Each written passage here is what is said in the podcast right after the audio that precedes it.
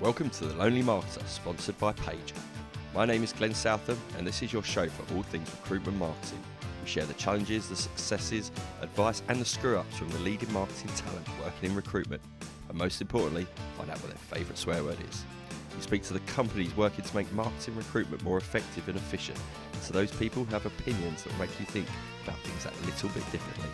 You can find me on LinkedIn, and if you want to follow the bear, then head over to thelonelymarketers.com for links to all of our social channels and to sign up for our newsletter. But now it's time for the show. Let's do this.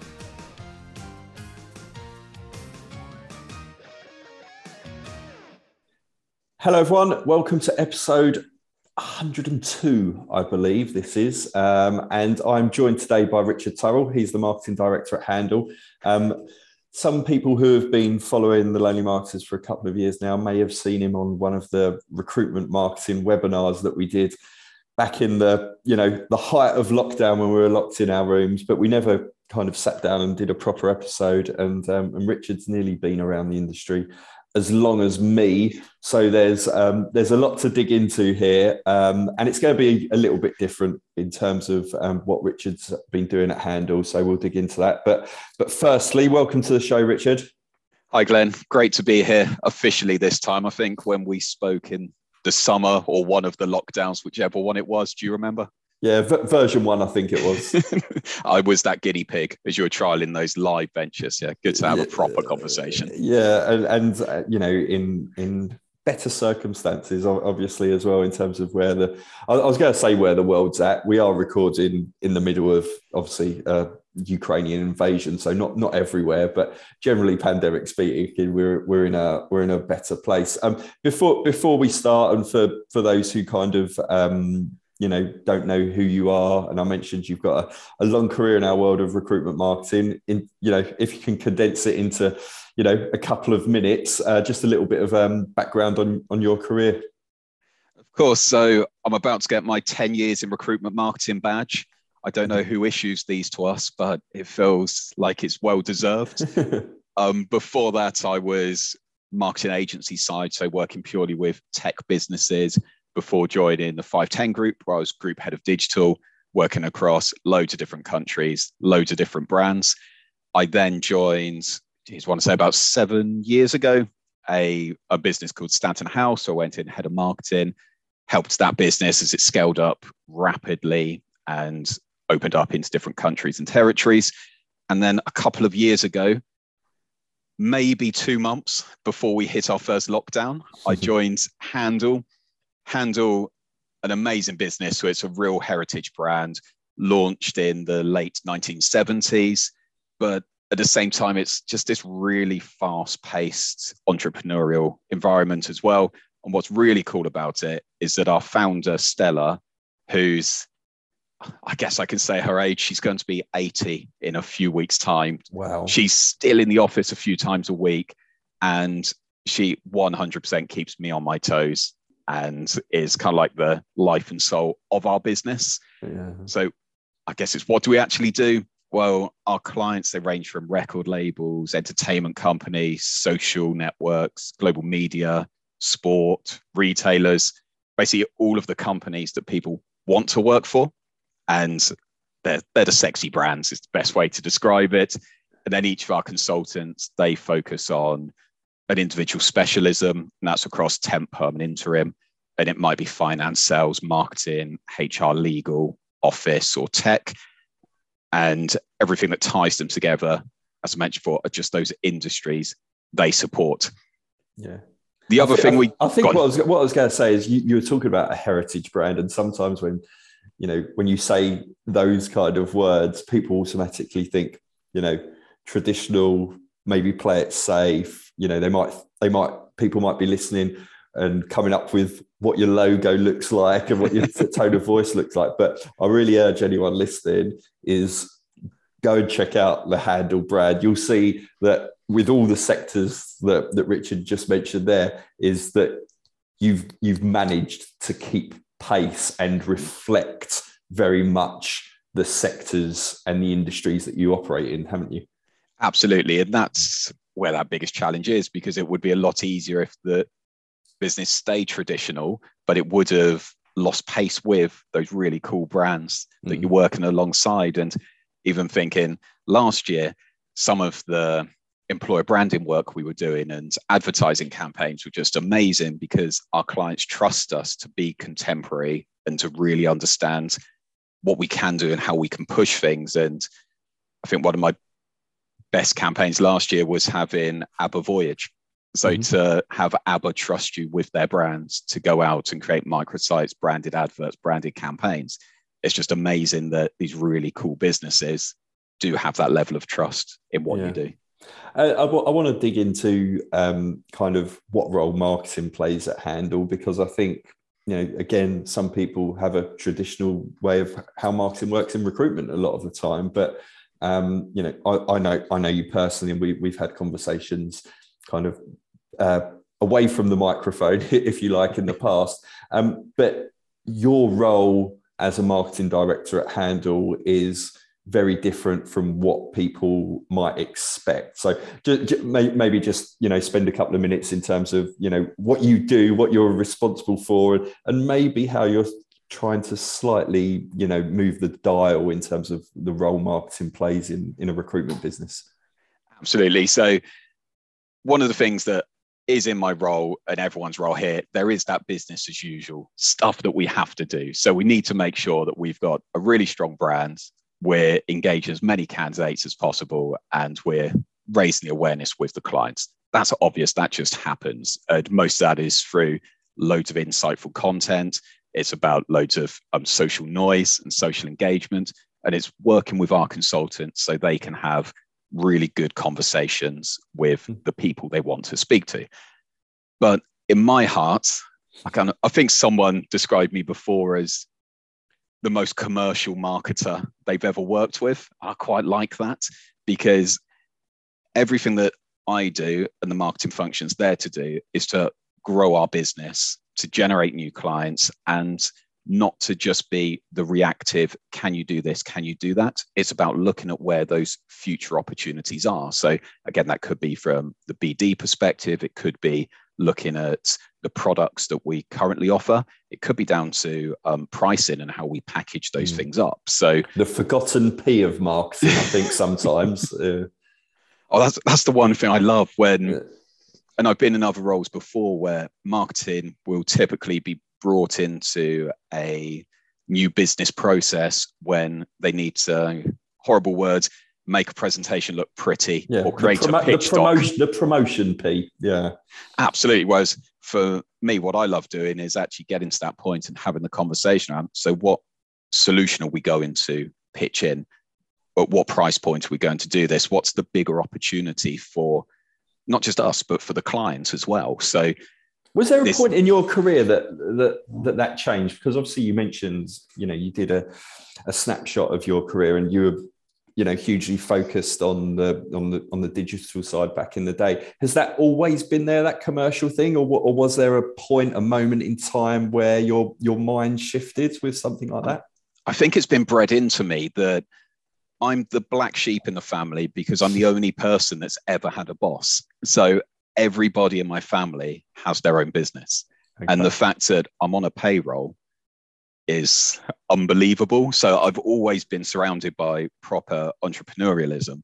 Mm. And I think whilst most kids, when they're kind of 12 or 13 years old, uh, I don't know, sat watching TV with their parents, I'm sat down looking at balance sheets and kind of seeing what's happening with the business. And that was probably not the best age to be aware of that sort of stuff. But that's just always been in the back of my head that even if you're doing something like marketing, how can you monetize and grow what you're doing rather than it just being a reactive solution, so to mm. speak? And I think lots of marketing teams get stuck in that situation where you have the fee earners in recruitment businesses, you've got the rock stars, and then you've got the back office or middle office or the worst description the non-fee earners yeah yeah um, what i love is the fact that even if you're a traditional non-fee earner you can actually be a fee earner as well mm. and that's i'm sure we'll get into it in more detail in a little bit but that's yeah. what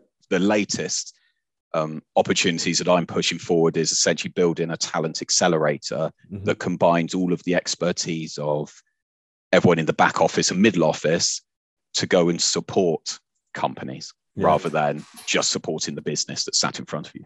Yeah. How do you, you know, you're, you're obviously working, or, or at least the, the businesses that, that Handle works with is, you know, hugely creative, cutting edge in terms of, you know, the way they approach marketing themselves.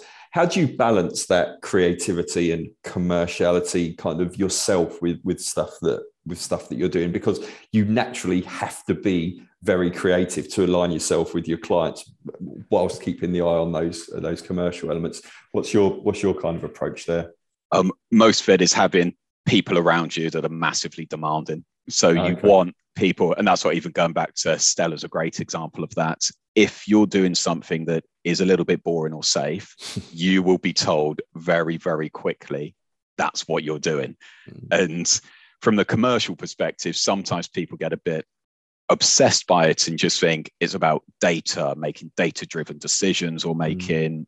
really soulless decisions that are there just to make money.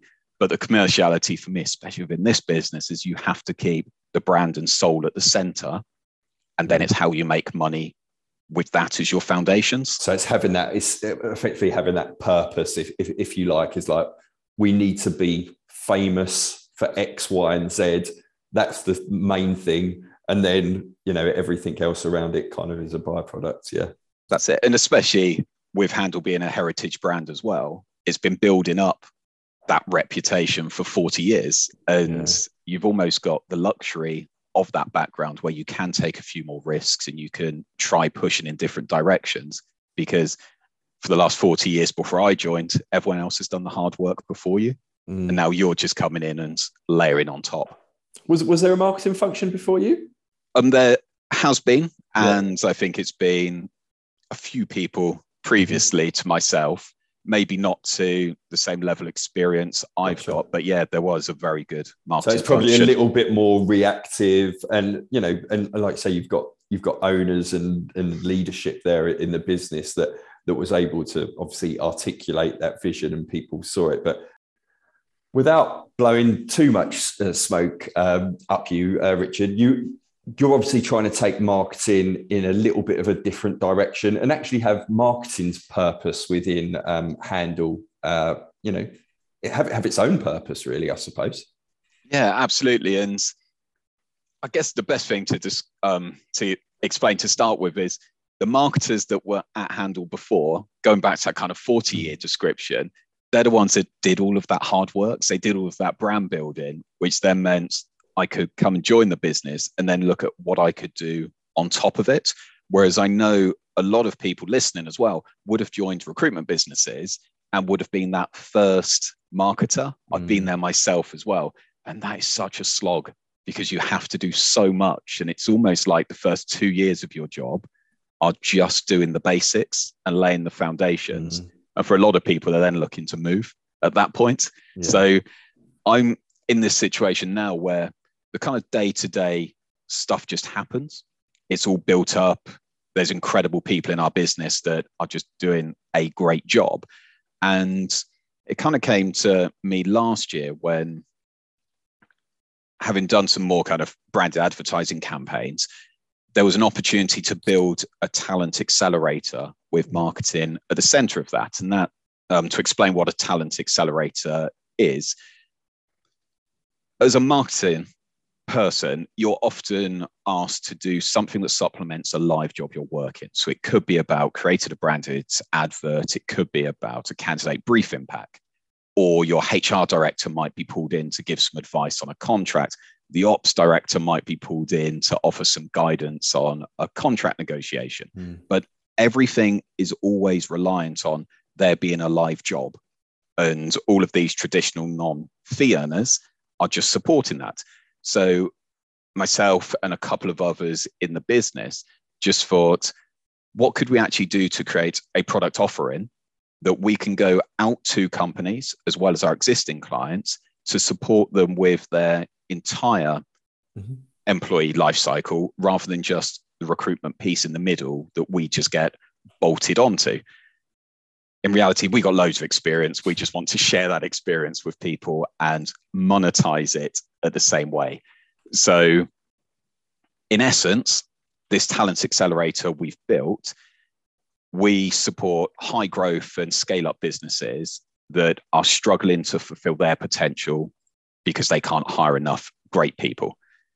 What we do is we audit the entire employee journey and we look at the life cycle from their initial strategy um, up to employer branding, selection and interview, onboarding and retention. And then we will pitch back to them a personalized talent accelerator program that we will guide them through so they can start building their own internal talent solution to be hiring the right people. In the perfect world, that is supplemented by our traditional recruitment offering as well. So we will still recruit the jobs that they would struggle to do in house, but we would very much provide all of the tools, training, expertise, branding, and resourcing they need from, as I mentioned, strategy all the way through to retention. The Lonely Marketer is sponsored by Paiger. Paiger builds your brand, not just your company, but your recruiter's personal brands too. Paiger is used by over 4,000 recruiters every day to share content on LinkedIn and branded jobs, driving traffic back to your website and plugging straight into Google Analytics.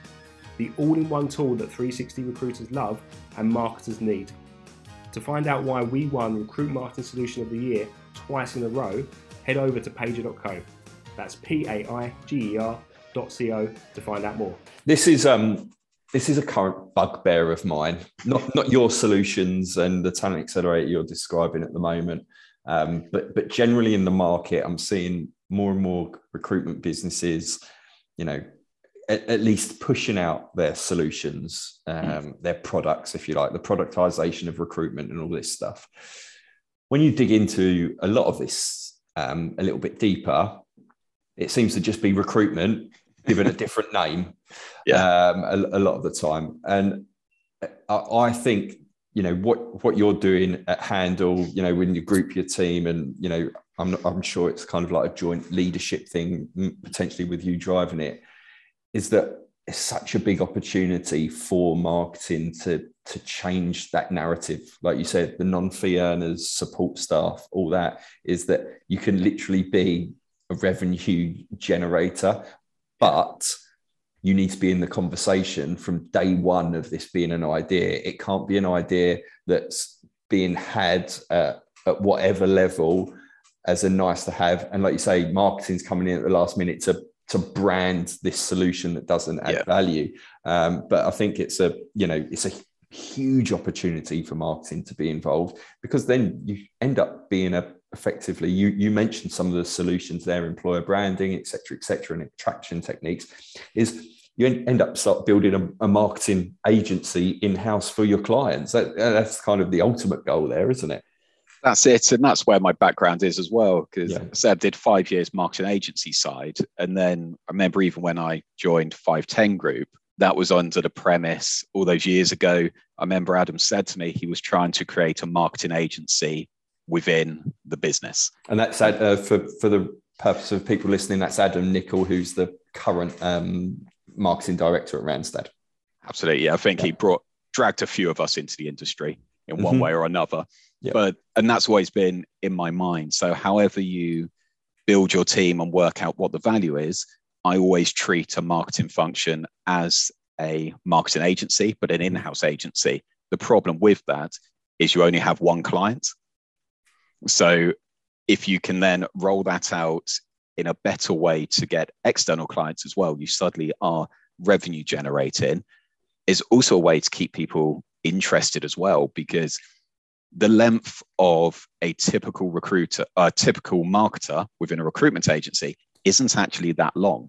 Whereas if you can build a product offering where they can then be working with all sorts of other companies and getting additional experience and knowledge, then that should extend their length with the business as well. Hundred percent, yeah, completely agree. And it, it, you know, you, you said it's kind of launched and it's out there. Is it is it doing well? recently launched, so launched just before Christmas, onboarded my first client Oh, and excellent. to show marketing led approach all of the way. But um, the client actually came off the back of a presentation I gave to a closed HR community group as well. So that's how you want to pick up work as a marketer. Mm. And yeah, that first product uh, project is very about to be put to bed. Been a massive success, and now we're just looking you, at- use that, create that as the case study, and it hopefully Yeah. snowballs. Uh, fingers crossed. We have to uh, keep an eye on it. Um, just, just generally, you know, I, I want to, for for the purposes of people listening, I, you know, people who have who have um, been around a, a, a while in the recruitment marketing world, I like to dive into some of their experiences in terms of the changes they've seen in the past and what they expect um, they expect moving forward. What, what do you think's on the you know on the horizon in terms of opportunities or potentially threats and things in the in the world of you know marketing within recruitment? What's your take on things at the moment? Um, it's quite interesting because you see so many different cycles, and I think even in the last ten years, I've seen the same conversations happen. A lot of the times, we all know that recruitment agencies have died at least eight times Yeah, in my time in this industry. LinkedIn's killed them a few times, hasn't it? Yeah, well, I'm, I'm sure there's still conversations where people still believe that as well. Maybe Indeed at one point had a mm-hmm. chance of killing the industry. Yeah, But the big thing for me is now's the opportunities for recruitment agencies to really be consultative. I know we've been banging this drum for so many years and it sounds really twee and boring, but we have some really smart people in the Mhm. industry and we just need to be working with in-house teams working with um, hr teams rather than working against them and the big trend at the moment is obviously a candidate shortage i've not spoken to a recruiter that hasn't said they've got a candidate shortage at all. But what's going to happen beyond that? So we can't keep saying there's a candidate shortage.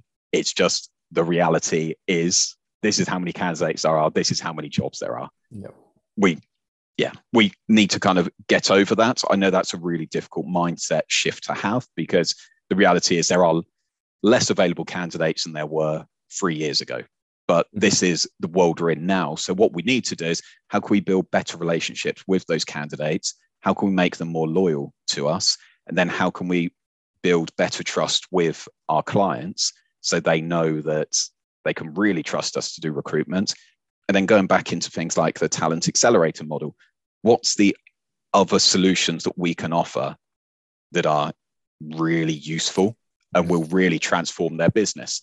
And I think marketing needs to take the lead on, on that because if, if we're being completely honest with ourselves, um, you know, a lot of consultants and the sales businesses is they're in it a little bit for themselves. And you mentioned at the beginning, they work on live roles, etc., cetera, et cetera.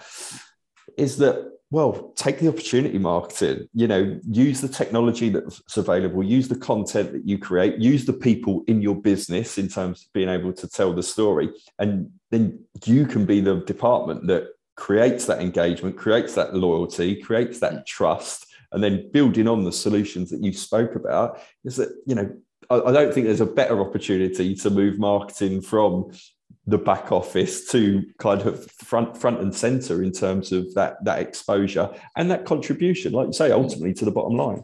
Absolutely. And you've kind of hit, on the head a couple of times so far. The big thing is everything is driven through a sales mindset Mm, rather than be it a marketing or back office mindset. Yeah. Without any data, this is a massive assumption. If you look at the average tenure of back office staff to fee earning staff within a recruitment business, the back office staff are typically there a lot longer than the fee earners. Mm, So if you're looking at long term strategic plans and what you should be doing and building really strong propositions, then that does need to be driven from the back office alongside the fee earning community rather than the other way around because it's a very different lens that you're looking at things through around it's not just about what do we do for this quarter it's about what are we doing for the next two to three years? And if you're working together you can build some really big cool solutions. And I'll probably get some hate for this, but it does feel like all of the this is what recruitment agencies should be doing is always driven by that MD or CEO or consultant or advisor that has been in the industry for 500 years and are telling people what they should be doing. Yeah. And no. I think there's other voices now that should be listened to that are probably closer to the action as well. Yeah, no, completely agree. Um, you know, as, as everyone who's listening is aware, I always like to end the show with kind of five, five, five questions to get to to get to know the guests uh, that little bit better. So let's let's kind of dive into them. Um, what's your favourite brand? See, I'm a real snob when it comes to Mhm. brand marketing because I can't enjoy good brand marketing because I'm analyzing why I like it. But the one brand I don't understand why I love them so much has to be Converse. Oh, interesting. We all know that when you buy a pair of Converse, they are the most painful shoes you could ever buy in the world. They're going to give you blisters and make you bleed for the first two weeks. Yeah, Why do I keep going to that brand and buying from them? I and cannot continue wearing them Yes. even when they're dirty, filthy. Yeah, Yep. So that to me, that there is this almost superpower that Converse have. You don't worry about the collaborations. Maybe it's what they've always done in the music industry. yeah. But- they do very little marketing, really. Yeah. Do you? you don't see Converse adverts a huge amount or anything like that. No, but Mm. there's just something very subtle about it that as a brand, it sticks with me. Probably the complete opposite of if we're looking at my worst brand at the moment. Nice little bonus question. Like We're going to throw this one in. It has to, I hope that we don't get them on as a client or we're going to have to edit this out. But Cinch, Okay. Have you heard the adverts where they've tried to turn Cinch into the equivalent of a Google, where they will say they absolutely cinched that? Oh, Oh, it was that, and it's just this real forced brand Yeah, marketing. that that happens. That just happens. You can't force something like that, can you? Oh, Oh God. Well, let's let's get. Well, hopefully, between us recording, me editing, and publishing, they, they don't become a client because I'm not a huge fan of editing. I must I must say. Um, so yeah, cool. Uh, favorite sound? Right, this is an in between sound. I think this is Oh. messing with a format. It's the bit between this. This is a terrible description. It's the sound of anticipation and then silence. So it's a little bit when you're at a gig, you know, you have that Yeah. just noise before the band come on stage and it peaks. And then as soon as the band come on stage, there's applause and silence. Yeah, even if It's- it's for a tiny little. Yeah, Really small bit. Yeah. Same happens when you're at football. You'll Yeah. be in the bowels of the stadium. You just finish your pints. There'll be 20,000 people in a room the Yeah. size of your bedroom.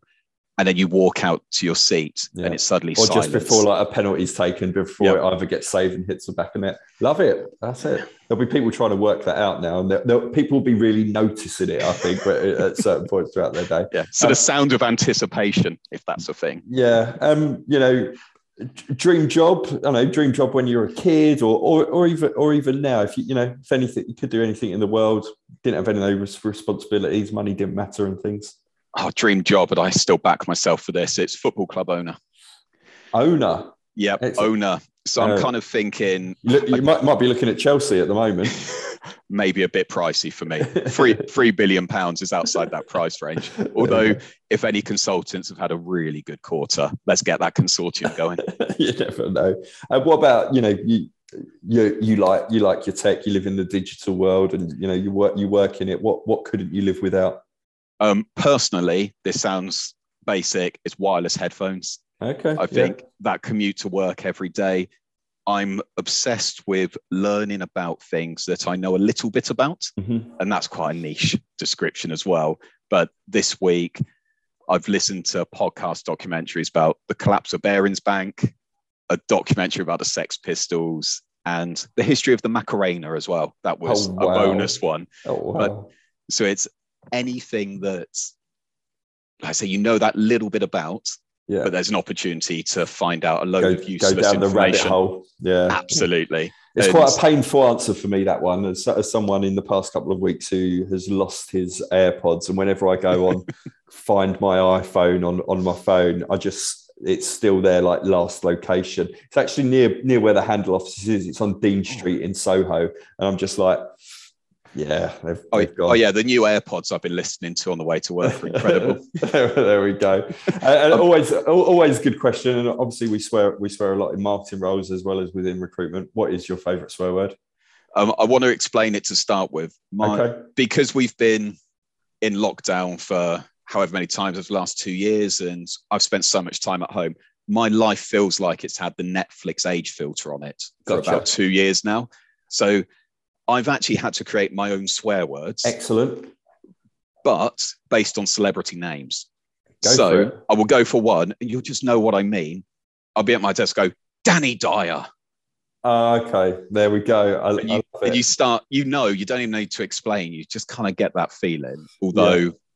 If we're going old school, fuckwit is a great word. Yeah, it's yeah, it is good. I think we all know uh, plenty of those. And like always, it's the best way to, to end the podcast. Uh, I think, you know, I think the approach that, that you're taking at Handle um, is is one that you know people should explore more. And I know you're very you're very open to, to having these discussions. And you know, if people want to to hunt you down, um, they go to the aforementioned LinkedIn and and hunt out your your profile, and I'm sure you'll be willing to to have that conversation. But um, thanks um, thanks so much for joining, Richard.